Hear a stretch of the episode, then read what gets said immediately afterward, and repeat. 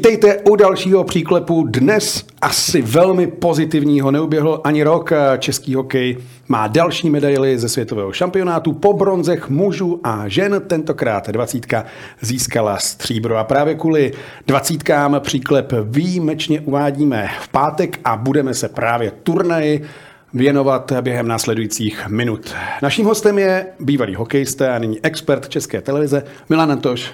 Dobrý, Milane, dobrý ahoj. den. Ahoj. A vyspanej? Jo, já jsem spal, pak jsem šel na úřad, takže klasika. Dobrý, dobrý to bylo. Ve studiu je s námi také redaktor Sport.cz a práva Martin Kézer. Martin, ahoj. No, ahoj. Ty jsi Já, taky s- jsem taky chvilku spal a pak jsem šel do práce, tak Bez úřadu. taky dobrý, bez úřadu. Máme pár hodin po finále. Byl to zase zápas, na který se nezapomene. Otočilo se se Švýcarskem, otočilo se se Švédskem a málem se otočilo Milany s Kanadou. No bylo to zajímavý, no. Porazili jsme, nebo potrápili jsme kanadským hokejem a nejen v tom prvním zápase, ale i v tom posledním. A překvapilo mě, jak Kanada ztratila úplně všechny svý esa, který měli v rukávu a v tom závěru těch 17 vteřin, když se tam valil ten puk eh, těsně u brány a kdyby to prostě pro, přes to Milče prošlo, tak, tak jsme vyhráli v základní hrací době a myslím, že Kanadě hrozně pomohla ta pauza, která přišla před prodloužením. Tam se srovnali a trošku uh, nabrali dech, protože byli konsternovaní tím prvním gólem. Eh, Já byl překvapený, teda to musím říct, že jsem byl překvapený, jak najednou úplně ztratili hru a trochu mi to připomnělo vždycky, když se mě někdo ptá, proč se v playoff všechno tají. Tak eh, to je přesně ten moment a myslím vysvětlení pro všechny lidi. To je, to je ten moment, kdy eh, vy něco trefíte a najednou se ten eh, soupeř úplně rozpadne a ta Kanada se úplně rozpadla v tom závěru. Je pravda, že kdysi v finále 20. Kanada vedla nad Ruskem tuším 3-0 a prohrála Mhm. 3-5, není to zase tak dávno. Ale 11 let. 11 Je let. to Kuzněcov, myslím, že to otáčel. Já jsem to komentoval, právě si to pamatuju a vždycky si vzpomenu na tady ten zápas, protože to vypadalo, že to je úplně hotový a, a najednou tam lítnul kluk v černých bruslích a úplně rozmetal. Bylo to o českém týmu, který Kanadu přitlačil ve třetí třetině, anebo Kanada se zatáhla, myslela si, že už to dohraje na 2-0, na 2-1. tak trochu si asi Kanada myslela, že to dohraje, protože ona těch možností, které jsme měli my do té 50. minuty moc jako nebylo, ale zase český tým opakovaně na turnaji ukázal, že stačí lehký startovací moment, který to mužstvo jako nakopne, to, tentokrát to byla ta Kulichova branka, a najednou je to jinak. A najednou je ten tým, jeho plno všude a vlastně jsme tu Kanadu po druhý dostali do situace, že jsme ji rozhodili tím, co jsme na tom ledě dokázali. Už v tom prvním zápase eh, Vzpomeňme si na to, Kanadě neuznali gól na 2-0 po naší coach challenge a najednou se ten zápas převrátil a najednou to bylo podle našich not. A už to tady Milan říkal, eh, kdyby se hrála ta třetí třetina ještě chvilku díl, nebo kdyby tam byla kratší pauza, já vím, že je to všechno kdyby, ale tak to mohlo vypadat úplně jinak a to i vysvětluje asi ty slzy eh, těch našich kluků, protože kdyby prohráli 0-2 a nešáhli si na to, tak by řekli, "Hm, tak jsme prostě prohráli. Ale najednou oni cítili, že tu Kanadu můžu dát i po druhý. A o to víc to pak zamrzí, ale já věřím, že už v letadlech do různých klubů a cestou domů těm klukům s tím stříbrem na hrudi začne docházet, jak perfektní turnaj odehráli a co velkého dokázali. Byla ve finále Kanada připravenější, koncentrovanější, protože by přišlo v základní skupině, že rychlý gol, pak dvakrát Michigan, my si jdem zahrát, my to tam nasypem a ten respekt ve finále byl asi větší. Jo, jo. Já myslím, že mm, jsme se tam o tom bavili a všichni jsme tak nějak cítili, že větší šance je porazit tu Kanadu v tom prvním zápase, kdy tam, kdy tam jako přijde a ty lidi a než se to všechno rozjede. Potom tím, tím turnajem ta Kanada se zlepšuje. A mě, když jsem viděl zápas se Švédama, semifinále a finále, mě překvapilo, jak ty hráči, přestože to jsou mladí kluci, ale jak začnou eh, v nějaký moment hrát jedno a to samý. A jak Švédi, tak Kanada vlastně zakládali furt přes levou stranu, furt spali ty puky ven za každou cenu, z toho padly ty góly. Eh, Jak ten gól toho Ticháčka eh, proti Švédům, tak eh, teďka ten Kosův, ta teč, kdy tam byl Hamara a naši ty pravý věci, který stáli na tom, na tom mantinelu, tak dokázali udržet tu hru dlouho ve třetině a vlastně donutit toho soupeře zmatkovat a jak Švédové, tak Kanaděni nebyli v tu chvíli schopni otočit tu hru na druhou stranu přes volnou stranu. Jsou to mladí kluci, ale zase na druhou nejsou to úplní, eh, já nevím, blázni, který by to jenom spali jednou stranou a tady v tom okamžiku se to vždycky stalo a, a to hrozně pomohlo českému týmu v tom tlaku, protože skvěle hráli ty beci na těch mantinelech, dokázali tam udržet hru, takže to byl jako zásadní moment, proč český tým tak eh, vytvářel ten obrovský tlak, který pak diváci viděli a, v, a proč předčil tu Kanadu i ty Švedy. Martine, říká se, už pár let, že současný hokej je o obráncích. Platí to FNHL, platilo to pro kanadské výběry a teď to chtělo by se říct, výjimečně platilo také pro český tým? No, já nad tím přemýšlím, že už jsme dlouho neměli tým, v kterým by obránci tolik pomohli a nejenom jako bráněním, ale tím, jak se podíleli Snad 11 gólů, na tom mužstvu, jak podpořili ten útok. Konečně jsem viděl ve dvacítce obránce, kteří se nebáli hrát s pukem, dokonce to snad ani neměli zakazovaný od trenérů. Tak Jiříčkovi to v Plzni dovolovali v 16, ten dělal no. kličky na modrý. Jo, a e, on to vrátil ten termín Kari Alonen, že jo, při dospělém šampionátu v Tampa je to five-man hockey a my jsme skutečně ten five-man hockey hráli, protože ty obránci, ta díra mezi obranou a útokem vlastně neexistovala, ty hráči byli spolu, vraceli, zahráli blízko sebe a všech těch sedm beků, bez rozdílu, to není o tom, že Jiříček má nějaký body a Svozil má nějaký body a Hamara má jenom jeden bod. To není o kanadském bodování. To je o tom podílu těch hráčů, který podpořili. Takže všech těch sedm beků, které Radim Rulík do hry posílal, tak zaslouží fakt kredit a všem sedmi bych jako odhadoval velkou budoucnost, byť třeba Jirkovi Ticháčkovi trošku chybí centimetry na to, aby z něj byli v NHL uh, eh, celý diví, ale myslím si, že jsou to hráči, kteří mají na to prosadit se v mezinárodním hokeji. K tomu se určitě dostaneme, ale ještě jedna věc mě na tom týmu bavila, protože někdy ty tituly i velké výsledky byly stylem probráníme se, máme golmana, dáme gol, ale tady mi přišlo, že ten tým nečekal, co na něj zbyde a šel si proto a bylo mu úplně jedno, jestli tam je Rakousko, Švýcarsko, Kanada. Oni potvrdili to, co my jsme vždycky říkali potom, když jsme měli za to, že český tým eh, do 20 let a i ten seniorský by měl být v té první čtyřce vždycky. Oni potvrdili s těma outsiderama, že jim naložili a opravdu naložili, že to, to bylo gólů jak máku. A s těma s Kanadou, se Švedama, který vypadají velmi dobře a ty týmy jsou dlouhodobě vynikající, tak hráli vyrovnaný zápasy a předčili je třeba v nějakých momentech.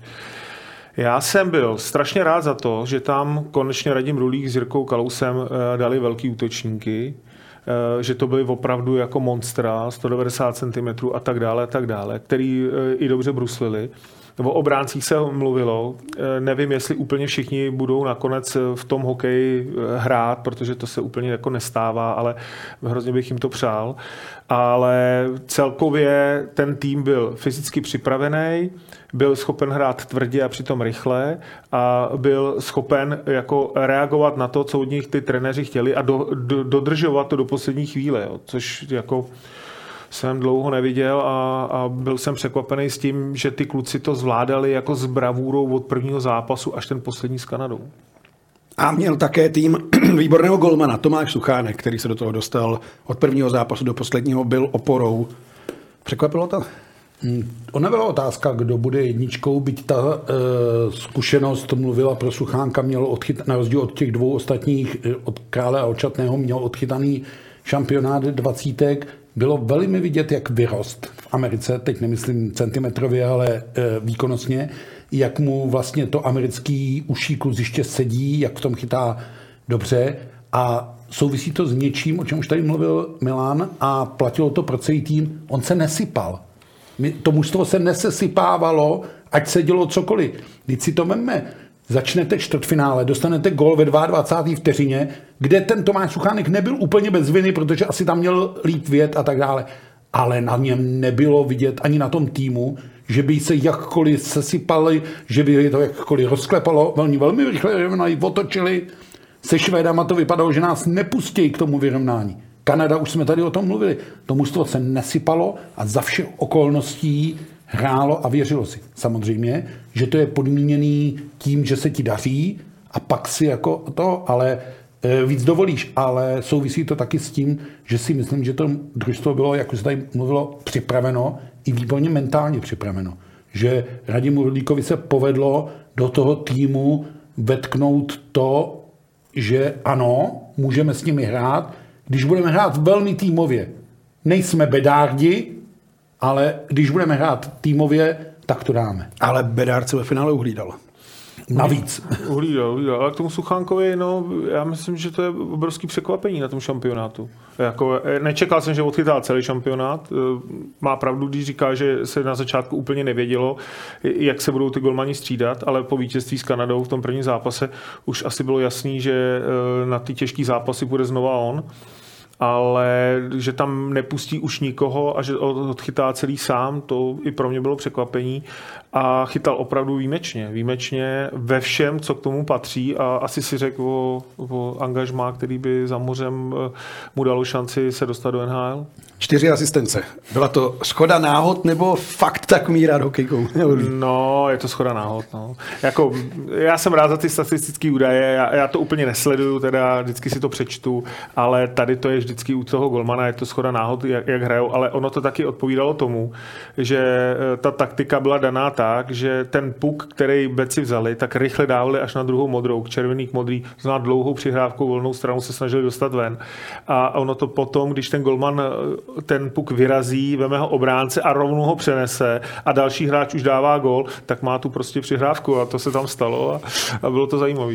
No, je to rekord eh, a asi dlouho zůstane, protože zase, že by na golman se podíval na čtyřech gólech, ale je to, jak říká Milan, jsou to druhý asistence, ale potvrzuje to dvě věci. Jednak, že s tou hokejkou umí, jednak, že vlastně uplatňuje ten princip zrychlování hry, že on, ten golman, jakož ten šestý hráč, posouvá ten puk rychle do hry a vychází to, to a myslím si, že to byl i vděčný zdroj zábavy v kabině, když Tomáš Suchánek chodil a zdůrazňoval, tak pánové, podívejte se, já už mám čtyři asistence, tak kdybyste si vy taky trošku přidali, vy tam jste od toho, takže myslím, že to jenom prospělo vlastně pohodě, pohodě toho týmu. My jsme nakousli beky, kde se vzali ti ofenzivní beci? Zase je to náhoda, že v tom ročníku prostě byli ty hráči, kteří vyrostli různými cestami, a nebo můžeme čekat, že těch beků teď budeme ukazovat víc a víc?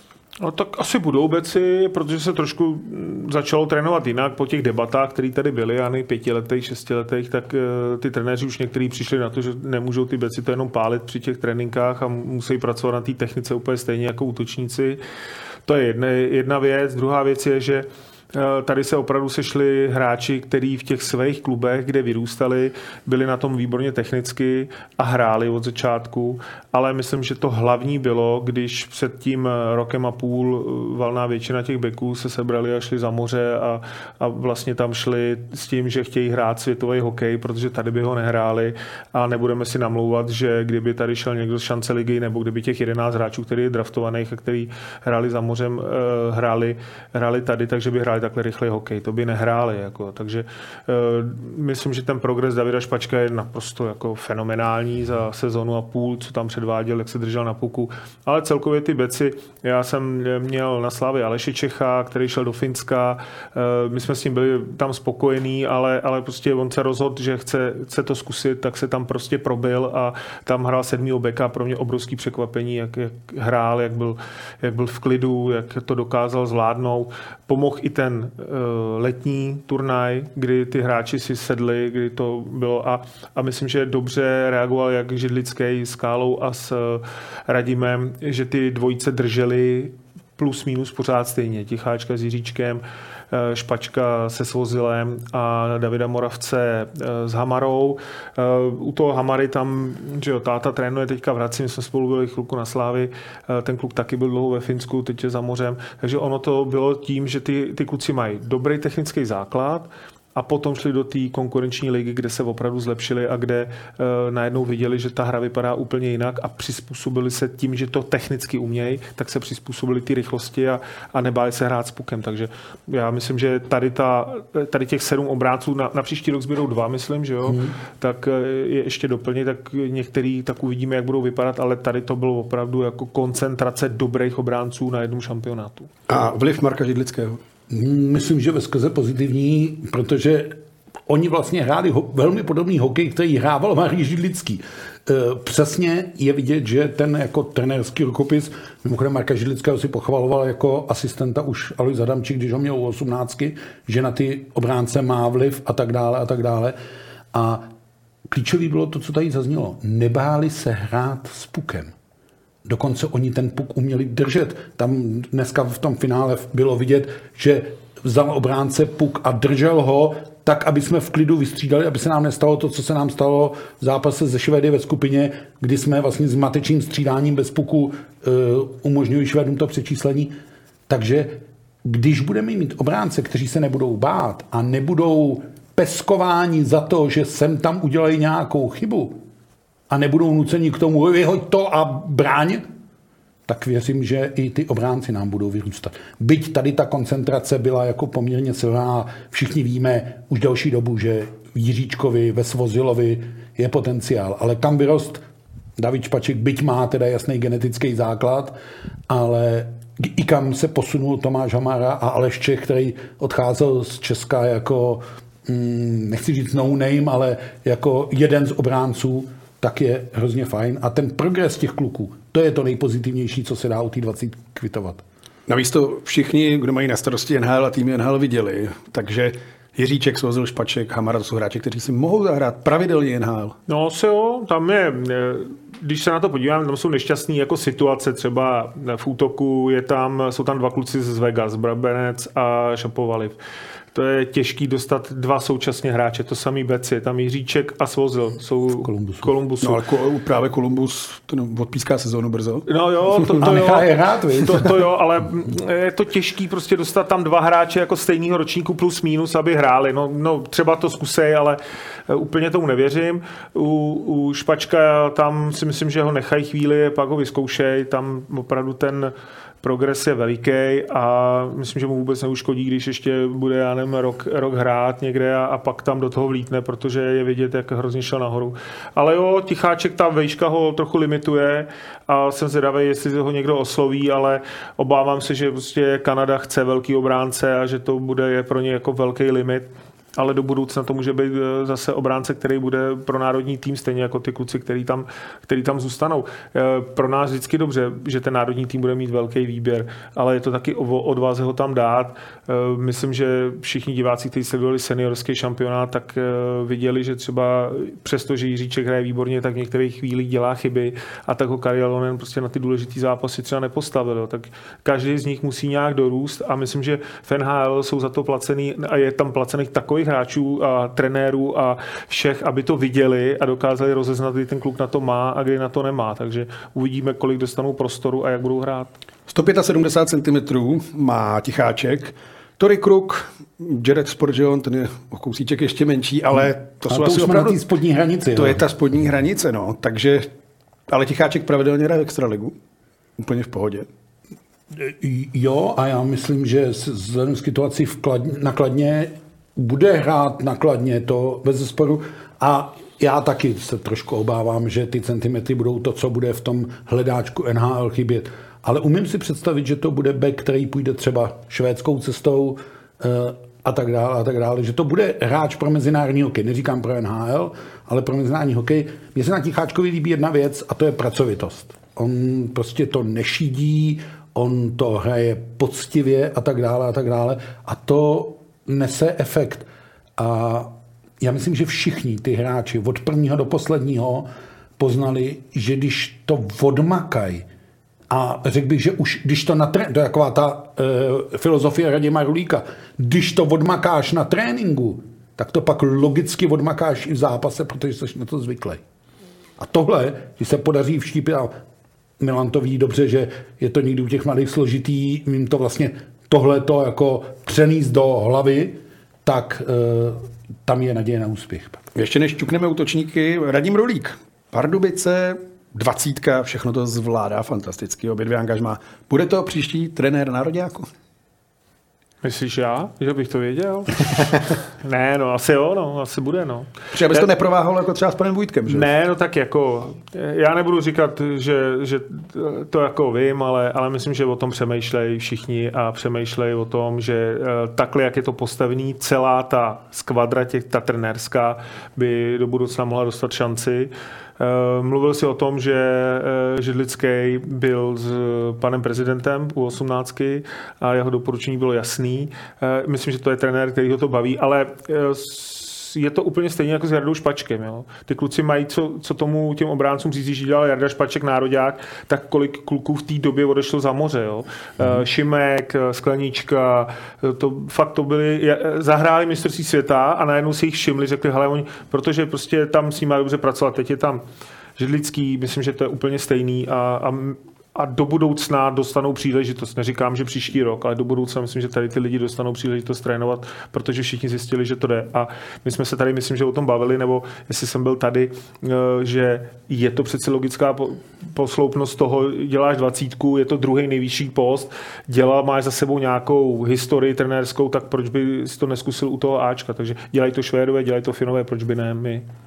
Souhlasím, je to nejlogičtější cesta, jakou jít.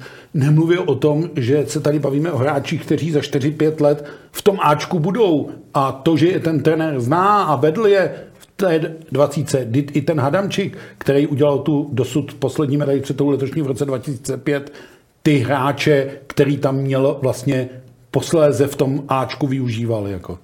Ale totiž u toho národě jako hrozně složitý i pro toho trenéra, aby dokázal komunikovat s tou veřejností a to eh, řeč těla, rozhovory a další věci. Jo. Mm. Jakože bezemoční pešan. Jo, jo, no to je právě ono. To je ono. To je, to je, to je ono. To prostě on to každý jako hrozně podceňuje, ale ty diváci to vnímají a pak ten tlak třeba je obrovský jako jo, na toho trenéra a i, i přesto, že si každý o sobě myslí, že je strašně silný a že to ustojí, tak ono, když tam eh, dostane já nevím kolik mailů a SMSek a všeho možného, že se eh, tváří blbě. Tak a si že nedej, že přečte diskuze. No, to, no, konec tak to je konec. No. Takže u toho Radima Rulíka, u toho Jirky Kalu jsem i tohle to, jako růst toho, těch diskuzí, toho, jak se k tomu staví, jak umějí komunikovat, je strašně důležitý, takže proto si myslím, že do budoucna by to vůbec nebyli špatní trenéři.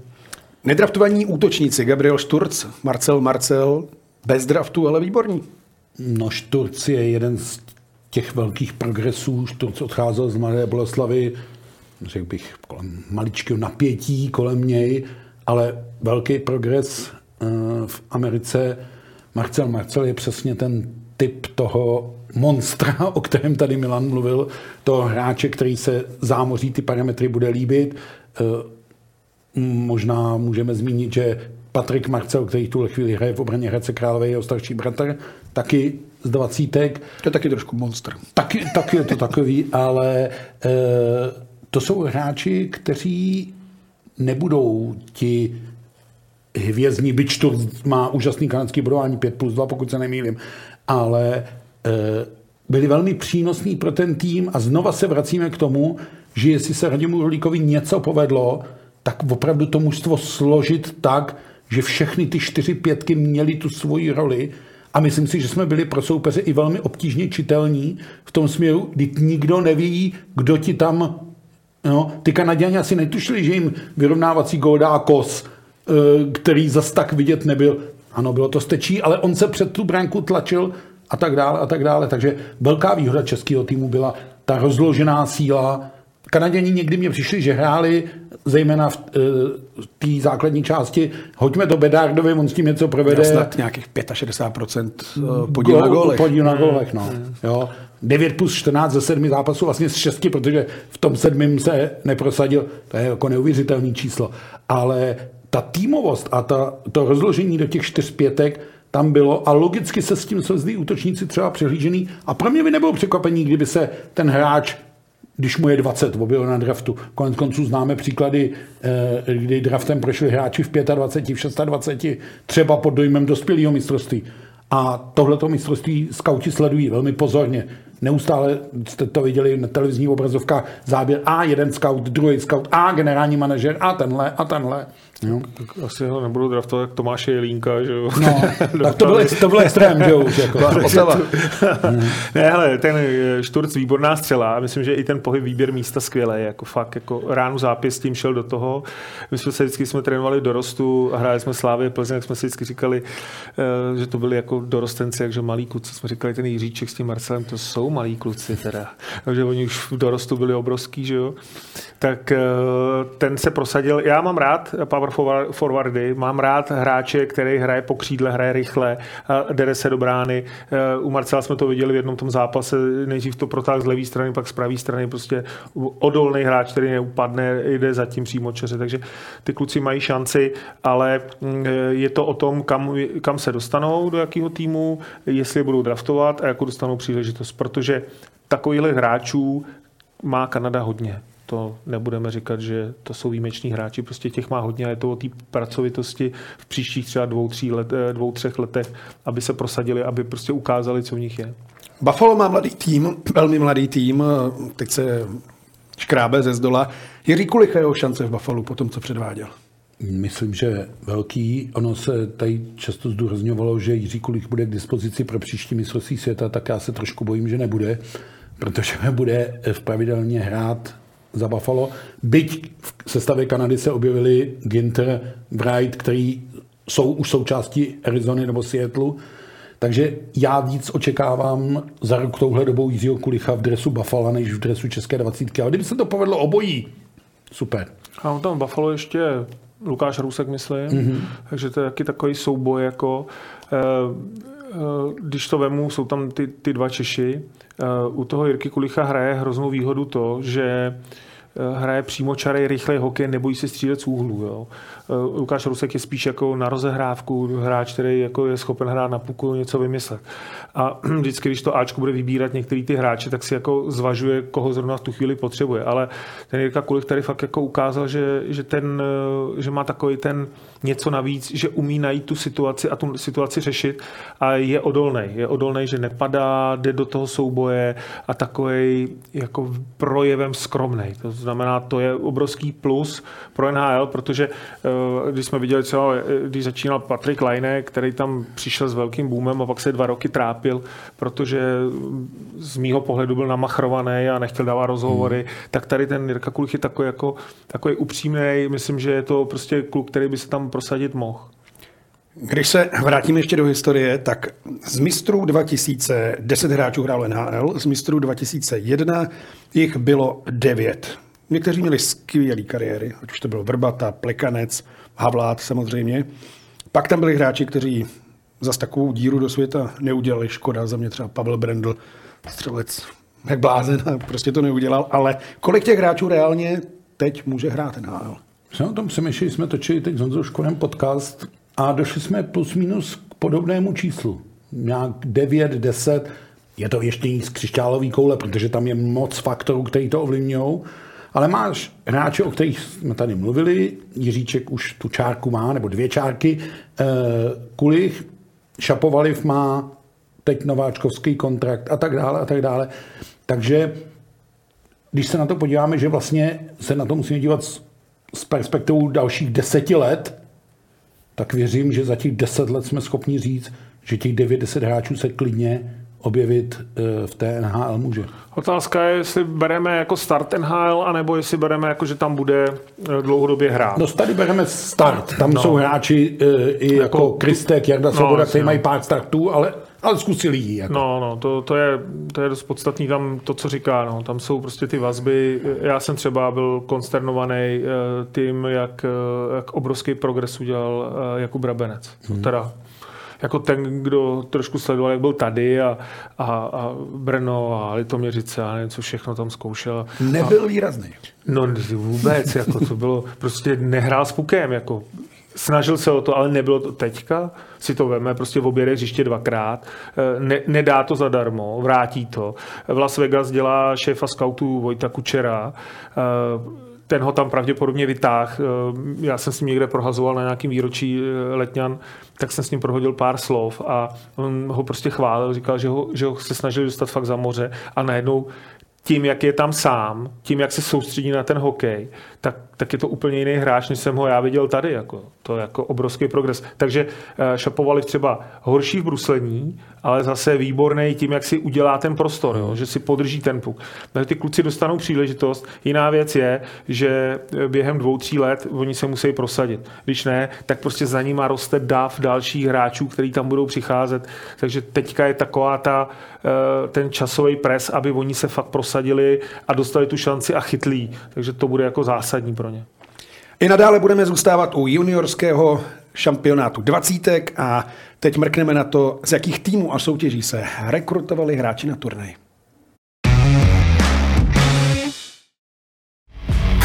Hned 18 hokejistů z 23 člené soupisky české juniorské reprezentace působí v zahraničí. Tři z nich ve Finsku, zbytek v Severní Americe. Zatímco většina kádru nastupuje v kanadských juniorských soutěžích Jiří Kulich je v AHL, kde hraje také David Jiříček, který už si vyzkoušel i NHL. Výjimkou je potom Jaroslav Chmelař, jen zvolil univerzitní NCAA. Zatímco do severoamerických soutěží odcházejí čeští junioři obvykle v 18 či 19 letech, do Finska míří už kolem 15.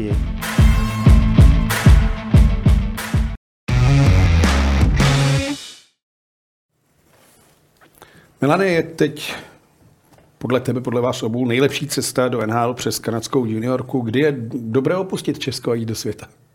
No tak ukazuje se, že to je jediná cesta teďka. Můžeme si tady namlouvat a, a říkat eh, a bránit Českou republiku. Eh, já ji budu bránit, protože eh, ta výchova těch hráčů není jenom o tom, že ty hráči odejdou všichni, musí tady hrát někdo ale v tuhle tu chvíli to vypadá, že prostě tím, jak jsme se chovali k těm soutěžím mládežnickým, dorostu a juniorce, tak jsme to úplně zlikvidovali a ty nejlepší hráči prostě volej tu cestu odchodu do, do zahraničí. Já jsem toho byl součástí, eh, protože jsem trénoval dorost, trénoval jsem juniorku a viděl jsem to a už jsem to tady říkal v pořadu, ve chvíli, kdy vidím, jak obrovský progres udělají kluci za rok, za rok a půl eh, v juniorské soutěži, tak eh, mě těší, že tuhle tu cestu, přestože je těžká, zvolili a že se tam dokázali prosadit. Takže nás čekají ty odchody do Švédska, Finska kolem toho dorostu pokud nezlepšíme ty, ty soutěže a potom ty úplně top hráči, který přesto, že nastoupili za Extraligu, nebo v Extralize, nebo v Šancelize, tak eh, když ten agent jim řekne, hele, seš dobrý, je to na to, tak veme prostě tašku a, a odjede. Ze dne na den. Ze dne na den a odjede, prostě, protože to je konkurenční prostředí, který ty kluci potřebují. A já to vidím tak, že spoustu těch kluků se strašně té konkurence bojí. Bojí se toho prostě jít někam a rvát se s někým, že nedostane šanci, že nedostane příležitost, že to nebude ono a, a že tam bude sám na to. Ale ten, kdo to opravdu chce, kdo chce jít do NHL, tak jiná cesta nevede v tuhle tu chvíli je nutné vystoupit z toho komfortního prostředí. Že? Ono e, tady právě tím, co jsme za léta prováděli se soutěžema, tak tady opravdu mohl hrát tu dorosteneckou a juniorskou soutěž každý, kdo šel kolem a v pohodě se s ní svést, ale nerostl logicky, protože to konkurenční prostředí tady nebylo. Takže pokud se tohle to nezmění, tak nám dál ty hráči budou odcházet a bude strašně záležet na nich, na rodičích, na agentech, jak moc do toho půjdou. Ono je to taky riziko, to není jako automaticky daná cesta, aha, tak Pepičku zbal se, pojedeš do Ameriky a za dva roky to bude, budeš hrát do NHL a my budeme lítat za tebou na Floridu. Jako. Jo? On se taky může vrátit, a těch příkladů jsme taky našli spoustu. Se vrátí, někdo teď měl smůlu za zranění, Karel Plášek, tuším, že jo. Vrátí za dva, tři roky nešťastný, eh, zlomený, možná už se nikdy na tu úroveň nedostane a tak dále a tak dále. Ono je hrozně zajímavý číst sestavy dvacítek tak pět, šest, sedm let zpátky a říkat si, hele, kde tenhle kluk je? Ježíš, hraje ještě on vůbec hokej? Ale to má i ty zlatý... Ale to bylo vždycky. To má i ty zlatý dvacítky. Tuším, že to... za Slávy to budeš pamatovat, Honzu Boháče. Ten no, byl na dvacítkách. To, ano. Figura jako a, zón. A Václav Novák, který pak hrál v Encourage hokej a tak. Jo? Takže to je e, ta umrtnost, myslím, hokejová, je tam poměrně výrazná a nikde není řečeno, že jde do kanadské juniorky nebo jde dokonce na farmu, že ta cesta a snu se splní ale je to v tuhle chvíli podmínka a hlavní podmínka je, já něco obětuju. Já tady v úvozovkách nechám holku, nechám tady kamarády a půjdu do cizí rodiny. A to jsou všechno pro 17 letý, 18 letý Najdu si jinou holku. Jste...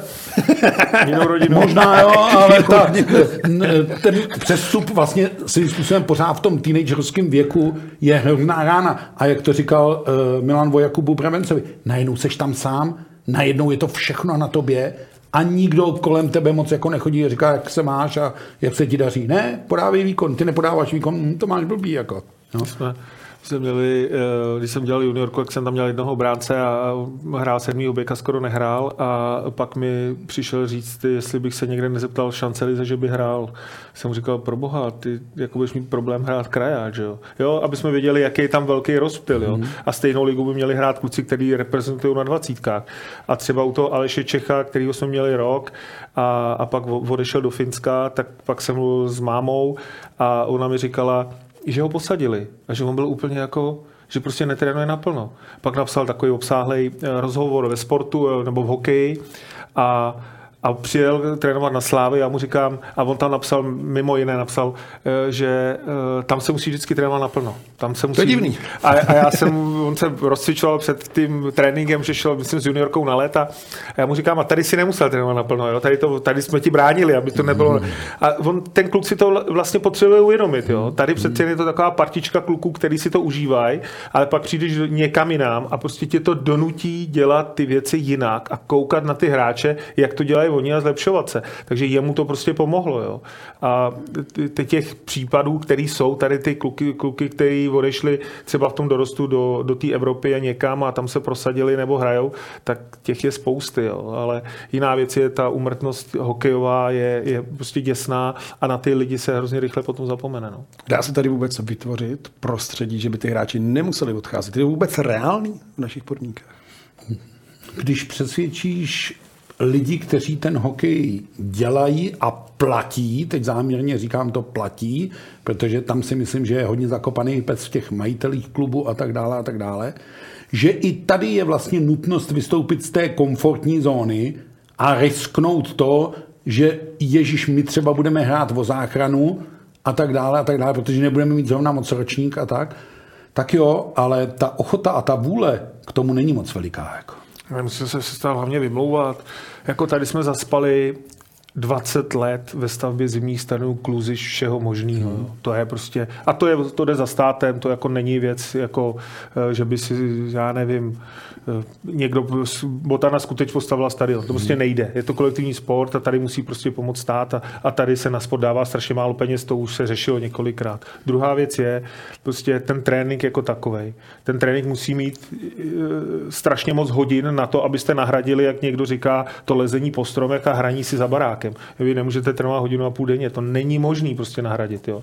A když nemáte kluziště a, a, a nemáte ten trénink, tak už prostě můžete to dělat jenom do nějakého věku a pak musíte jít někam, kde je to konkurenční prostředí, který my jsme tady eh, nevytvořili a ještě jsme ho zdevastovali. Hmm. Takže ano, je to běh na delší tráť. Ne, neříkám, že tak, jak se tady říkali dřív všichni, to je 10 let, to se dá za ne, to nemůže být 10 let, to prostě musí být za 4 roky a, a pátý rok už to musí být vidět. Jo. Takže já bych řekl, že to je takový pětiletý období, kdyby teď, když do toho šlápnem, tak za pět let by se nám to mohlo jako opravdu začít vracet a myslím, že během dvou, tří let potřebujeme nutně kvalitní extraligu, která která bude juniorskou, která prostě bude eh, skvěle připravovat hráče, kteří budou fyzicky připravení, který budou technicky připravení a který budou se tlačit do šance ligy do extraligy. Na to fakt máme třeba dva, tři roky a, a teď je to na všech. A podporuju to, co říkal eh, kolega, že prostě je to taky o těch majitelech, aby si uvědomili, že potřebujeme ty hráče, ty český hráče a ne eh, průměrný zahraniční. To,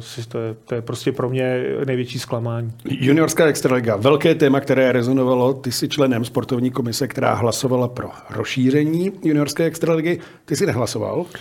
No, hele, do, do, řekni otázku, já ti pak odpovím na to, proč jsem Tak jaký je tvůj postoj? No ne, my jsme hlasovali totiž na tom třetím zasedání. A, a já jsem, a tam jsme se dohodli na konci na nějaký e, věci, která tam byla, s tím, že za 14 dní bude znova další, další komise v pondělí ve dvě hodiny.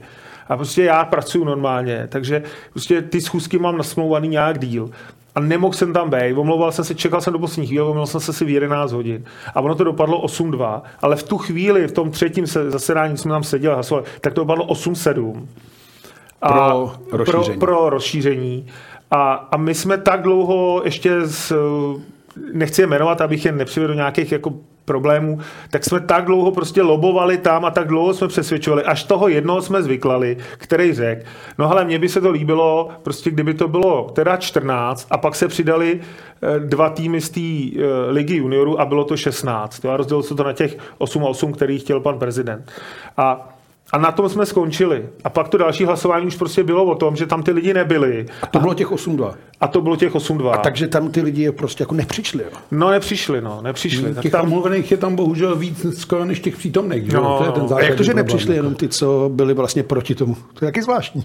No já myslím, že to, tom bych jako úplně důvod nehledal, jestli, jestli to bylo jakože někomu někdo zavolal, řekl, hele, nechoď tam, to, to si nemyslím úplně, eh, ty kluky znám a, a opravdu no to je časově takový, že někam jedete delší dobu, teď tam prostě dvě hodiny, já jsem nebyl na druhém jednání, byl jsem na prvním, kdy jsme seděli s Radim Rulíkem a hodně jsme tam jako diskutovali právě o té fyzické přípravě mládeže, na druhém jsem nebyl, protože prostě zase mám objednaný zubaře, je to nějaký čas, prostě je to takový, jako člověk to dělá zadarmo a sežere to spoustu času, chceš to dělat, chceš pomáhat, ale prostě není to stěžení věc pro tebe v tom, v tom dni, takže teďka je další jednání v pondělí. Eh, doufám, že tam budu, že se nic nestane, že se dostanu, zuby, zuby dobrý. Zuby dobrý, dostanu se domů včas a tak dále. Takže prostě je to nějaký pokrok, nějak se to vyvíjí eh, a tady to rozšíření prostě tam bylo navrhnutý.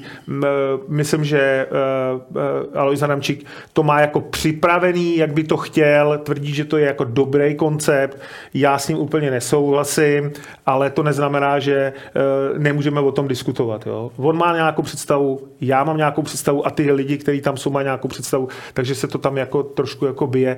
Z mýho pohledu, abych to vysvětlil, je prostě rozšiřování na 16 týmů už moc a 12 je politicky neprůchodný, když to řeknu eh, tou hmm. hantýrkou. Ale je to to nejlepší. Tedy. No, bylo by to to nejlepší, no. Bylo by to to nejlepší, ale prostě neprůchodný, takže těch 14 si myslím, že je, je ideál, ale uvidíme, argumenty jsou prostě na obou stranách a uvidíme, jak to nakonec dopadne. No. Martin, jak na tebe působí tenhle příběh, to vyprávění z pohledu novináře?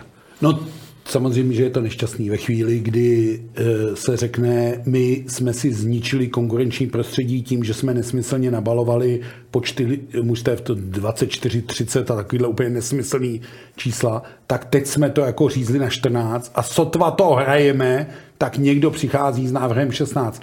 On ten návrh není tak, jako že bych ho tady ze stolu smet a řekl, je úplně blbej, o tom se vůbec nebavme. Tam je spousta zajímavých věcí. Rozdělení do regionálních vlastně skupin, což z ekonomických důvodů není tak úplně špatný. Druhý, několik fází soutěží, kdy vlastně pokaždý začínáš od nuly, což je velmi motivační pro to, že i když se ti nějaká část sezóny jako nepovede, tak zase máš dál o co hrát a pořád ne, nejsou tam jako nudný zápasy a tak dále a tak dále. Ale nevypadá vůbec dobře, když máš 14 týmů a řekneš, že budeš mít 16 a řekneš, že to bude kvalitnější. Ono je to pořád krát 25, prostě o 50 hráčů víc a já nejsem jasně přesvědčený. Tam je taky ta myšlenka toho overage, to znamená dvou starších hráčů. Ale, ale měli by tam být No, to, se, to je právě to, o čem se bavíme. Není to, že by ty hráči už měli zkoušet spíš ten dospělý hokej, ty overageové, když to řeknu takhle nehezky česky, eh, než... Je to hráč na výjimku, jakoby, no, jo, aby, ano, aby ano. jsme to přeložili do češtiny, je to hráč, který dostane nějakou o výjimku. O roční starší, který a, by a nebo, no, tam se uvažovalo i o dva, no, o tři, že jo, hmm. takže... Je třeba 23. Třeba no, tak jako, hele... Dalo by to tomu hráči nic? No, tady vůbec nejde o tady ty, o tady ty hráče. Ten pohled, my, my ho máme třeba s Tomášem Vlasákem rozdílný, protože Plzeň na to má rozdílný ten e, názor. Já v tomhle vidím jako snahu o to zkvalitnit tu soutěž, protože jak nám hodně lidí odejde, tak my jako ty hráče vlastně nemáme. Ono už to tady jednou bylo. A jak je chcete zkvalitnit tu soutěž jinak než hráčema, který třeba hrajou a jsou na nějaký hraně? Jinou možnost nemáme, protože nemáme volný pohyb těch hráčů. Když jsme měli volný pohyb hráčů, tak prostě těch 12, 14 nebo kolik tam bude týmů, tak eh, si veme ty nejlepší hráče a, bude, a půjde to nahoru. Ale my je nemáme, takže musíme prostě nějakým způsobem to zkvalitnit, tak na nápad je tady ty hráči, kteří jsou podepsaní, jsou tam dlouhodobě v tom klubu, aby mohli hrát. To je, to je, je to o té jakoby kvalitě. Na těch na, tu, na těch 16 týmů. Ono ve finále by hráli jako vlastně těch 8 kvalitních proti sobě, jo. Ale já si myslím, že motivace pro ty kluky v juniorce je Ačko a playoff. Mm. A když tam je 14 týmů a budou hrát jako extraliga, tak tu motivaci by měli dělat trenéři a oni sami sobě, aby chtěli do Ačka. A tím, že budeme tu soutěž několikrát měnit a budeme říkat, teď bude hrát 8 a tady bude hrát 8 a pak budou hrát 4, a, tak to už není takový. Jo. Ta motivace je především o těch hráčích a o té konkurenci v tom týmu, v tom klubu a, a v té snaze dostat se do A týmu nebo do šance ligy nebo se prostě tím hokejem třeba částečně živit nebo být úspěšný. A to by měla být ta motivace. A ne, že my ji vytváříme uměle. Oni by měli mít ty kuci sobě. Suchánek svozil Hryšavý zastoupení Předova. Které hmm. kluby to dělají teď nejlépe? Protože Předov dlouhodobě vychovává dobré hokejisty. Plzeň, Jiříček, Marcel, Špaček třeba. Hmm. Jo, to jsou, prostě jsou tam ročníky, které jsou dobrý, jsou tam ročníky, které eh, někde jsou a někdo odešel. Eh, já jsem teďka třeba řešil, jsem se dostal k informaci, eh, odešel Klapka, který celou dobu je na slávy, a teď za něj vyplatili nějaký obnos peněz, jako vysoký obnos peněz v dolarech a část si bere Liberec a část si berou Benátky. Já jim to přeju. Jenom chci říct, že Slávě z toho dostane 0, 0 nic a 400 tisíc za přestup toho hráče. Jo? Bavíme se o milionech jako korun. Takže ono, jo, ta výchova toho hráče v tom klubu pak někam odejde. Ale Přerov dlouhodobě dělá výborně obránce. Výborně. Jo? Ty kluci hrajou v Brně a fakt to dělají dobře. Tam to musím říct, že o tom vím a mám tam kamaráda, který tam, který tam trénoval, Jakub Grof a, a fakt to jako dělají dobře. Ten taky nehrál nahoru taky na dvacítkách. Hrál na dvacítkách. A já myslím, že dokonce i mistr světa. No, no. Hmm, ano, a, přesně tak. A, a takže, takže tam to dělají dobře, ale teď to třeba fakt dělá dobře ta Plzeň. Bylo období, kdy to třeba dělali výborně v Liberci. Jo? A, a vždycky to je prostě o tom ročníku, o těch, jak se to tam sleze, jak se to sejde, jak naberou ty hráče. Pamatuju si, když byl eh, Šindel na Slávě, jak skvělí byli junioři na Slávě třeba, jo. A odcházeli a měli pár startů v NHL a taky se tam prosazovali, takže no to je Kopecký opravdu... a Dlouhý a tak dále. Třeba, třeba i jo, ale Míka a další tam, který tam byli, prostě to byli kluci, kteří třeba byli na hraně NHL, jo. Takže to jsou lidi, kteří jsou, jak, jak jsme se o tom bavili, trochu zapomenutý dneska, ale je to o tom, jak to dělají. Pro mě opravdu třeba v tuhle tu chvíli eh, tyhle ty kluby, o kterých jsme mluvili, to dělají fakt jako slušně s tou mládeží. Kde se to vzalo v Přerově? Já myslím, že Přerov je no říct, že z Přerova byl třeba i Miloš Jiříha, že jo? takže Přerov je jako bašta hokej. Hmm. A když si vzpomeneme, on je to i taková jako dobrá spádnice ze všech krajů, tím, že to je vlastně ve středu té Moravy, taková protiváha té Olomouci, ale když si vezmeme, tak Přerov byl jeden z těch klubů, který byl administrativně postižen tou nesmyslností, která hrozila až soudem a tak dále, že jo, e, zásah, e, nemáte akademii, tak nebudete hrát extra a to byl jeden z největších podle mě jako faulů, abych tak řekl, který se vede, bývalé vedení svazu dopustilo. Jako. Já než odpovím tady na to, tak... Jako, Ten úsměv něco napovídá. No ne, no, protože teďka, teďka jako vždycky po čase, co se baví o NHL po deseti letech, kolik tam bude hráčů, po čase člověk zjistí, co se děje. Jo. Tak oni jim nedali 1,5 milionu, nebo kolik chtěli, jedna tři na trenéry, a pak se zjistí, že 4,5 milionu vyčerpali Litoměřice navíc. Hmm. Jo. A, a nic, nic se neděje, jako. Hmm. ono to je v pohodě. Tak my jsme mohli mít tam přerov, který chtěl 1-4, tak jsme mohli mít tři kluby úplně hmm. hravě. A tady se soudíme s nima a, a mimo soudní vyrovnání další. A tady jiný klub si to jako vytáhne úplně v klidu a, a to je v pohodě. Tady to je jako... V tom přerově je to malé město, mají stadion a mají lidi, kteří to baví a ty kluci hmm. tam přijedou na kole. Hmm. Já to připomenu co, co byl pro nás všechny Litvínov a Kladno, to jsou taky meky, jako to nejsou žádný velký města. Měli zimní stadion, měli dvě ledové plochy a prostě kluci tam chodili rádi, měli svý vzory a to je přesně o tom. Ten Přerov to dělá dobře, protože tam jsou dobrý lidi a mají zázemí, který nemusí být špičkový, tam nepotřebuješ Saska arénu, aby si, aby si tam měl, nebo Outu arénu dneska, ale potřebuje zima, kam ty lidi chodí rádi a mají dobrý vedení, dobrý trenerský vedení a to oni mají. Právě skončený šampionát 20 nám také lecos naznačil, napověděl o možném průběhu nadcházejícího draftu NHL a to je naše další téma.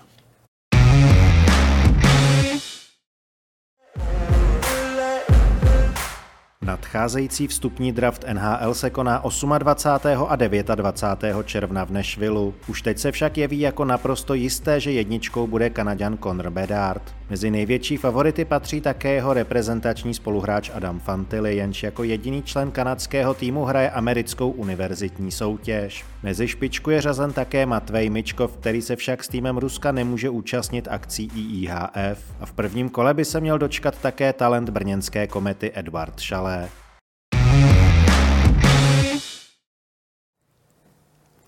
Tak asi málo co je jasnější v hokejovém a ve sportovním světě, než to, že Conor Bedard bude jedničkou draftu. To asi to by, by bylo bláznovství. To by asi to... všichni ty skauti, kteří seděli na těch tribunách při mistrovství světa, si museli zbláznit a říct, ale těch 23 bodů je nějakých omyl nebo to. Ne, eh, já myslím, že Conor Bedard je generačně výjimečný hráč. Eh, bude hrozně záležet, jak se s ním v uvozovkách bude pracovat, co ho potká, jestli opravdu z něj bude další Conor McDavid, anebo se stane taky zapomenutou jedničkou draftu i takové. Příklad, na, na Jet Hopkins, příklad, Jakubov a tak Příklady máme, jo, a, ale tam je ta pozice asi jasná. Spíš bych se na to díval spolu toho českého hokeje, jestli opravdu to, co přinesl ten letošní draft a tu dobrou pozici pro Davida Jiříčka a Jiřího Kulicha, jestli Šalé a i ty hráči, kteří jsme změnili, že třeba draftovaní nejsou, anebo hráči, kteří teď na, 18, eh, na 20 nebyli a jsou z té 18, která byla čtvrtá v Německu, eh, vyrostou a budou dál si o ty místa říkat. Jako. McDavid, Crosby, Bedard, Porovnejme No, no tak mě, mě vždycky tady ty hráči ukazují, jak jsem byl hrozný. jak oni jsou úplně výjimeční a to, co říkal, no, to je vlastně hraje kosmický hokej, no, ten tady nemá co dělat, že to je úplně jako jiný, jiný level. A není náhoda, že mu na povolení ho pustili do New Yorku o rok dřív, že do té kanadský, prostě je fakt jinde, no, ale eh, porovnávat. Mně se na něm líbí, že on hledá jako řešení i v jakýkoliv moment té hry není čitelný. Eh, teď se, protože jsem ho viděl hodně teďka, tak, tak jako má takovou unikátní stahovačku, eh, takovou stahovačku měl docela trošku podobnou, měl Tomáš Lasák, všichni můj, jsme mu vždycky sežrali, on, jsme všichni věděli, že dělá stahovačku a on ji stejně udělal. A, a ten Bedard včera předved eh, taky, myslím, že v první třetině si to tam stahnul mezi dva beky, ale přitom dokáže se rychle otočit na fleku a jít do protisměru, když vidí, že ta šance na to přehrání toho beka není. Jo? Ale pořád je to mladý kluk, pořád se bude učit, pořád bude sílit. A i to, to, co on v hlavě má, tak eh, to některý bychom se museli složit hokejově, aby, to, aby jsme ho dorovnali. Ale je to fakt výjimečný hráč, to má pravdu. Jako to, asi bude jednička naprosto jasný. Jsem zvědav, jak dopadne Mičkov, to musím říct, že to mě, to mě docela zajímá, jak, jak, jestli ho vemou nebo nevemou, jestli to bude nebo nebude. A pak ty... Který nedávno hrál, s okolností, teď nevím, to byla 16, ještě když Rusové mohli hrát a taky úplně odstřelili. No jo, jo, jo, to je, to je fakt jako výjimečný. A on už to dokazoval, když hrál vlastně naposledy, když Rusové ještě mohli hrát na dvacítkách, tak už to dokazoval, jo. že to výjimečný hráč je. Eh, oni ho asi vemou, ale to, že mu v tuhle, chybí, v tuhle chvíli chybí tam možnost té konfrontace, je pro toho hráče do jisté míry handicapující, to bez zesporu. Že? Jo, to je. No. On to vlastně je, nemůže růst. Jo, jo, je to handicap pro něj, ale, ale právě proto jsem zvědavý, jestli oni po něm sahnou. Uh, u Šalého bych typoval, jestli zesílí a trochu ten další šampionát jako mohl být z prvního kola, to asi jo, to asi by tam, to asi by šlo, ale, ale těch, těch hráčů, kteří by tam potom mohli jít, na to jsem zvědavý, no, kolik jich nakonec půjde a kolik těch Čechů z toho prvního kola půjde a to, jestli ty hráči dodraftujou, ale většinou oni je draftují až, až později, ne, nebudou je brát v těch prvních dvou kolech, tam si opravdu hmm. vyberou ty, ty týmy, ty dobrý, takže tady ty budou draftovat jako trochu později, s kterými budou pak pracovat. Co další hráči? Fantily, Sandin Pelika, třeba Švédové neměli zase tolik výrazných osobností.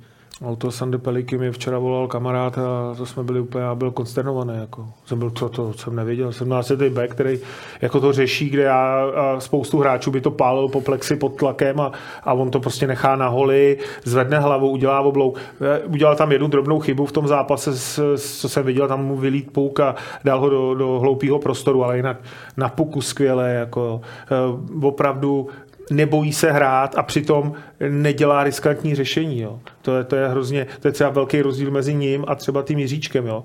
Jiříček někdy prostě dělá riskantní rozhodnutí, které jsou na modrý nebo nějakým založení. To ten Sando Pelika vůbec, to, to jsem viděl teda, jako ten, ten je vynikající. Takže to si myslím, že taky je, je jeden z těch prvních deseti. Taky nechodil skoro z ledu mm. v prodloužení. A když si vezmeme, že v těch 17 to opravdu ještě není hotový hmm. A dá se vlastně na něm strašně moc věcí zapracovat, zlepšit, no tak když už je takhle vysoko a takhle jako kvalitně, no tak ten předpoklad je, konec konců Švédové vždycky uměli vychovávat uh, tvůrčí beky a mm, podívej se dneska do NHL, kolik týmů má vlastně klíčového švédského beka, s kterým hraje a tak dále. Takže tohle to se tam zapojuje. Tak Může, Tampa bez Hedmana by nebyla Tampa. Že? No a k, můžeš přidat Carsona, Ekmana Larsona a těch men, tady můžeme přidat spoustu, ale je fakt, že v tom švédském týmu mě chyběli možná takový rozdílový killer hráči, takový, kteří by jako to dokázali rozhodovat. Konec konců nám ty góly dával Švéd Jansson, a kdyby no, tam ty hráči měli, tak odskočili na 2-0 a třeba byl, byl konec. Upřímně řečeno, ano, tam já vidím, když se vrátíme k tomu semifinálu, jeden ze zlomových momentů. Jako ve chvíli, kdy to je 1-0 a hraješ minutu 55 vteřin 5 na 3. A pozor, teď tam nebyla řekl, šance.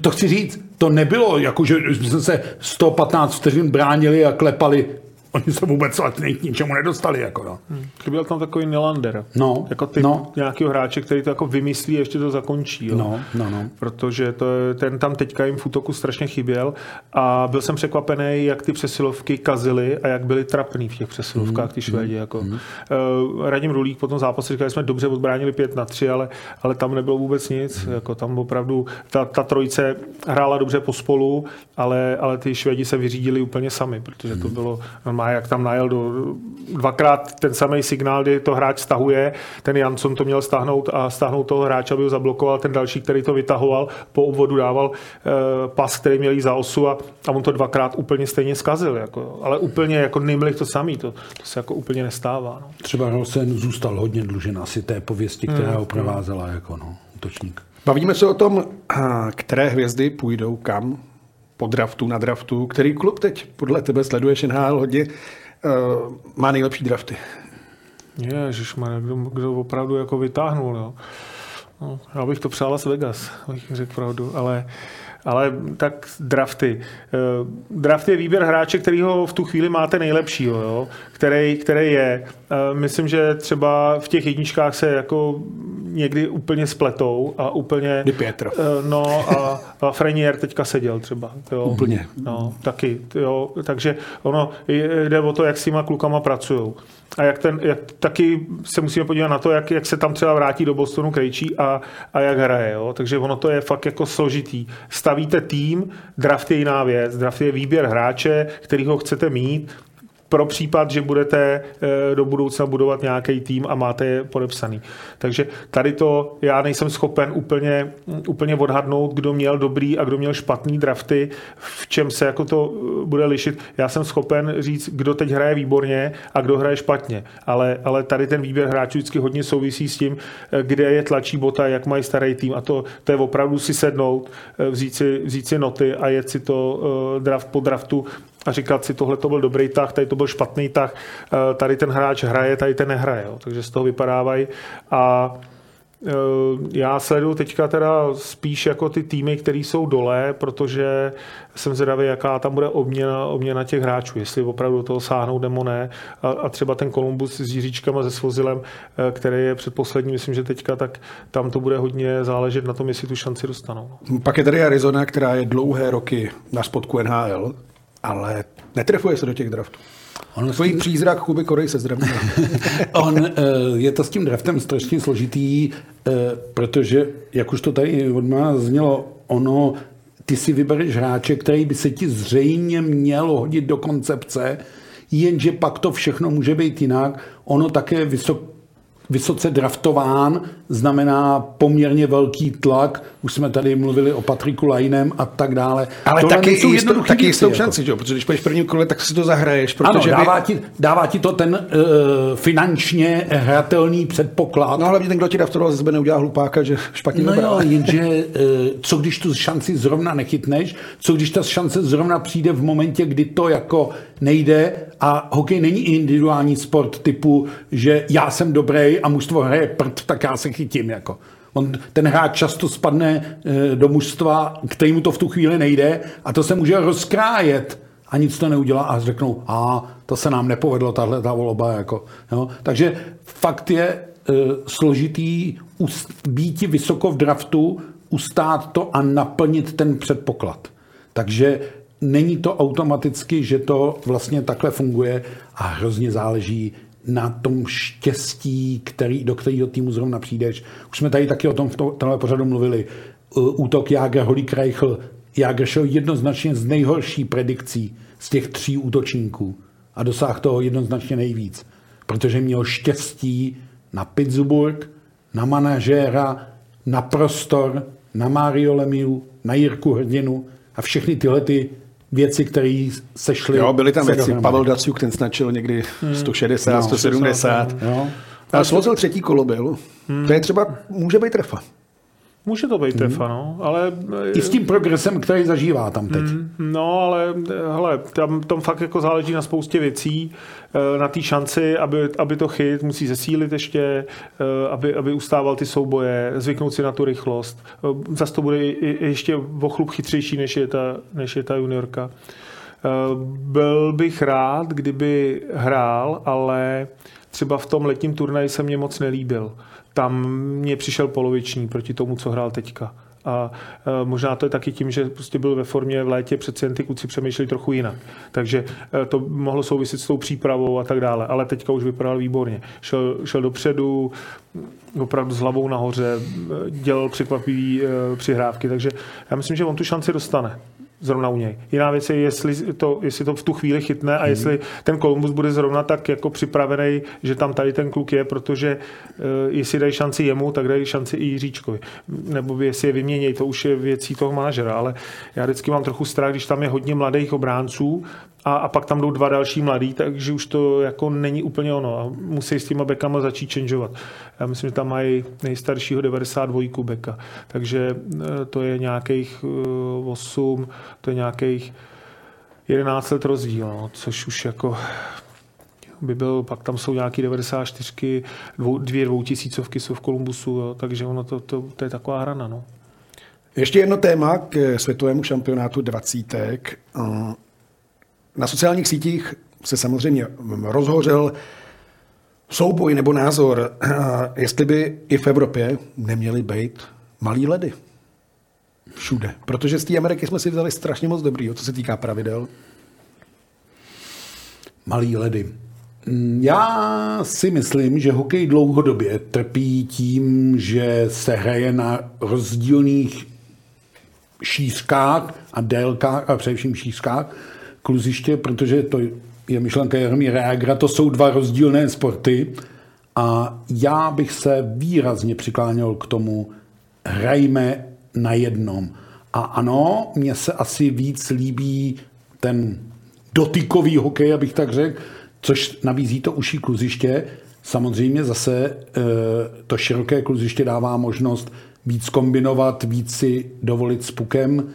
Ale je zvláštní ty přechody. A vzpomeňme si, jak se o tom mluvilo před mistrovstvím světa v Rize, jak se národnímu týmu dařilo na uším kluzišti v přípravě a pak přijel do Rigi na široké a nezvládalo to.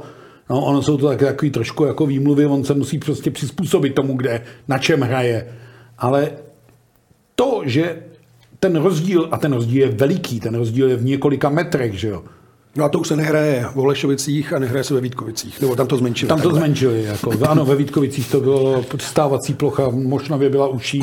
Než No a ne, jak to má hráč, protože Kuziště. třeba na Slávy, jestli si dobře pamatuju, byl menší let. Jo, jo, a jo. pak třeba, když si hrál derby na Spartě, tak tam zase to bylo to letiště. Hele, je- je tam vždycky dobrý, aby ty hráči to věděli, když na ten zimák přijedou a věděli, že ta šířka prostě rozhoduje o kvalitě přihrávek a, a o kombinaci a to je pravda. Mně je to úplně jedno, jestli hrajou na širokým nebo na úzkým a jestli budou hrát na úzkým nebo na širokým. Myslím, že to je věcí opravdu toho e, diváka a toho hráče jako individuálně, e, co má radši ale přináší to opravdu jinou hru.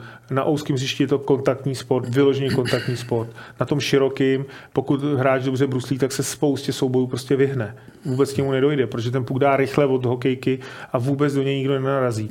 Má víc času na, na, na tu střelu, takže si to připraví, má tam možnost jít doprava doleva. Jo? Tady, když hraješ křídlo na úzkém eh, hřišti, tak tam vlítneš a furt u tebe někdo je. Teďka, jak je to úzký, tak eh, ty velký hráči dvoumetrový, který mají eh, dlouhé ruce, tak neustále ti vrtlají pod tou hokejkou a to se to technicky blbě zvládá. Je to všechno jako rychlejší. Já si pamatuju, že jsem, jsem jako kluk letěl, nebo jako už dospělý jsem letěl do Ameriky a přijeli jsme do Minnesota, hráli jsme tam na nějakém úzkém hřišti, já jsem tam na tom hrál poprvé a, a přesně ten moment vím, jak jsem odehrál puk a najednou jsem dostal prdu, natáhl jsem si tady někde příšní sval a měl jsem po, po Vejletu. Měl jsem po vejletu, jo. takže, takže ono to opravdu je o tom, že tam toho času není na zbyt, jo. a na to si musí člověk zvyknout.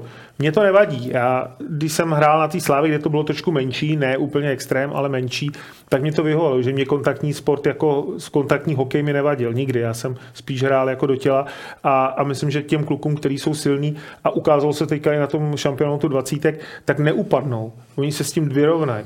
Ale jestli je lepší hra na úzkým nebo na, na širokým, je věcí opravdu diváků a toho a já v tom nehledám toho zakopaného psa, jestli to opravdu udělat všude, anebo se držet. Je trochu pravda, že i volejbal házená všichni mají stejný plát. V fotbalu jsme taky, jestli se nepletu. No, nějak to a taky byly letiště. Jo, jo. Vlastně eh, ten jako výrazný rozdíl v tom zámořském a evropském pojetí drží jenom basketbal, ale tam to nejde o plochu, Tam se díl, ale o pravidla. Tam je čas jiný, jinak je posunutá hranice tříbodového území a tak dále, eh, jiný počet faulů a tak dále. Ale já prostě si myslím, že je, je to zbytečný, ono je to historicky dáno, ten rozkol, že jo. Eh, Takže já bych se opravdu to snažil spojovat a za mě, souhlasím s tím, že je to velmi jako subjektivní věc, za mě bych se klonil k uším kluzišti. Mě to vlastně víc baví ten dotykový hokej, kontaktní. Tolik dvacítky, teď ještě nakousleme na závěr Extraligu, protože je leden, to se dělají velké věci, jednak zápasy jdou rychle po sobě a pak taky se mění. Mladá Boleslav kousal do Sparty, Dvořáček přibyl do Boleslavy, Klíma do Boleslavy, Eberle do Hradce, Kelly Klíma musíš. Kelly Klíma a Kotala do Vítkovic. Docela hromobytí Mladé Boleslavy. No, tam se fakt nedařilo, no. Tam se to ne, ne, nevedlo a tak do toho sáhli, eh, získávali za jednoho hráče dva, eh, pro ně asi dobře. Eh, Pokud Teď se- aktuálně nebo výhledově? No, já myslím, že i teďka aktuálně. Prostě, když se ti ne, nedaří, dáš pryč trenéra, a tak potřebuješ nějakou větší odměnu těch hráčů, když chceš hrát trochu vejš. A tam jeden hráč a jeden trenér nepomůže. Tam je fakt potřeba jako větší výměna. Tam se dlouhodobě jako tak, jak jsme byli zvyklí vnímat eh, mladou Boleslav, jak hrála bruselský klub, tak eh, teďka pro mě to bylo zklamání, nehrál šťastný a další, kteří tam měli dávat góly. Tak oni jako vzali svého nejlepšího střelce, vyměnili ho za dva, který budou třeba hrát, jo, že jim pomůžou. Oni sami nejvíc vědí, eh, jako kde je tlačí bota a možná to i trochu souvisí s tím, s tou změnou toho manažera, jo, že, že prostě do toho chce sáhnout a chce to dělat trochu jinak. Já mám trošku problém s tím, co se začíná jako prosazovat, že se odvolá trenér a nasadí se místo něj asistent. Protože já si říkám, tak krucinál, fagot, tak buď to ten asistent byl lepší než ten trenér, a proč mu dělal teda jenom asistenta, nebo hledali způsob, jak se zbavit trenéra, a pak teda proč ho nepodržela ta pravá ruka, protože Boleslav není první případ zatím. Oni to považují za dočasné řešení, ale já bych se vůbec nedivil, kdyby tam nakonec Petr Haken zůstal. Úplně stejnou variantu udělali Budějovice, úplně stejnou variantu udělal Litvínov. Trošku mi to tak jako přijde, že ten asistent, aspoň tak jsem to já vždycky vnímal, je ten nejbližší spolupracovník Je pod toho kouče a je pod tím podepsaný. tak co jako ten asistent dá jinýho? Nebo je to elementární vyjádření nedůvěry tomu kouči? Jasně, Plzeň udělala taky velmi netradiční věc, že jo, ve druhém kole vzala celou dvojici Říha Baďoušek a řekla nazdar a postavili tam Petra Kořínka. Ale tohleto přesouvání jako asistentů do pozice hlavních, tomu já moc nerozumím. A nebo mi to přijde, že se chtějí vlastně zbavit toho kouče, ale nemají ten plán B, nemají tu náhradu, nemají to řešení. Tak ona se náhrada těžko hledá. No to já vím. No. Jo? A taky vím, že se nedá vyměnit celý mužstvo, ale snadně se vymění trenér. Ale nevím, jestli prostě ten asistent pomůže. A příklad Litvínova trošku ukazuje, že je ten impuls jenom jako dočasný. Litvínov je podobně ne, znova v podobných problémech, jako byl pod Vladimírem Ružičkou, i když je tam Karel Mlejnek. Budějovice se taky sice dvakrát pod Čermákem vyhráli, ale že by se z něčeho vyhrabali a o případu Brno už vůbec nemluvím, to už je úplně specifická záležitost. No ta koncepce tady toho výměny hlavního trenéra, to je až poslední dobou, že jo? Hmm. To se jako nikdy nedělo. Vždycky Nedělo, prostě, no, je to pro mě vždycky, překvapivé. Historicky prostě šel celý ten štáb, šel no. pryč a, a, a přišli noví, noví lidi, kteří to začali dělat třeba jinak, jinak a, a jim měli jiný přístup. No pak byla ještě jedna věc, si pamatuju, když šel pan Říha do Sparty a nechali tam pana Výborního, ten mu dělal asistenta mm-hmm. a pak to ještě změnili před koncem sezóny Jo, zpátky. jo, No, jo, To na- jsou ty na- dva vyhazovy během jedné sezony. Do Jo. tohohle risku jde Jaroslav Modrý tím, že vzal rychle Brno. No. A ještě, ještě jsme taky zažili, že odvolali uh, asistenty a nechali hlavního. Přeci na Spartě tam to, to udělali taky tady tu kulišárnu. Ne, tak jsou, je to o vazbách taky, že jo. To je, je to o vazbách, je to o té přípravě toho. Uh, ono se blbě jako jedná uh, manažerovi, že tajně obvoláváš, hele, je tady někdo a pak zjistí, že nikdo není, že, jo, že prostě ten trenér není. Takže, a oni chtějí udělat impuls za každou cenu, chtějí to udělat rychle, protože tam sejde nějaká správní rada, která na to jako reaguje a chtějí ho odvolat. A, a tak se to stává. Ale tady v tom já souhlasím, že když už tak by měli jít, by měli jít všichni. No. A, a pak, jestli tam přijde nový trenér a veme si trenéra, eh, trenéra obránců, který, který už tam byl, je jiná věc. A měl by prostě odvolat celý ten tým a, a začít znova. To by byla taková jako tradiční věc, která se dělá a je běžná. No. Na závěr našeho dnešního příklepu si ještě nesmíme odpustit jednu věc, protože život není jen hokej, takže na závěr posíláme pozdrav jednomu z našich expertů, Radku Dudovi a jeho synovi Ráďovi do motorské nemocnice a přejeme brzké, co nejrychlejší uzdravení. No, kežby, kežby, protože všechny tady ty věci jsou těžké, no a, a, a tohle to je ještě těžší. Zdraví je důležitější než všechny hokejové výsledky, to bez zesporu. Takže Radkové držíme palce a vám děkuji, že jste se udělali čas na příklep po probdělé noci. Milene, díky. Taky děkuji. Martine, také díky. Děkuji za pozvání. A s vámi diváky se tedy loučíme. Připomínám, že příklep můžete sledovat také v podcastových aplikacích a další díl bude tradičně už zase zpátky ve středečním termínu. Nezapomeňte také sledovat podcast za Mantinelem, kde se řeší dvacítky nebo gol Jaromíra Jagra po 50. Pro dnešek všechno. Užijte si den, víkend a budeme se těšit zase ve středu.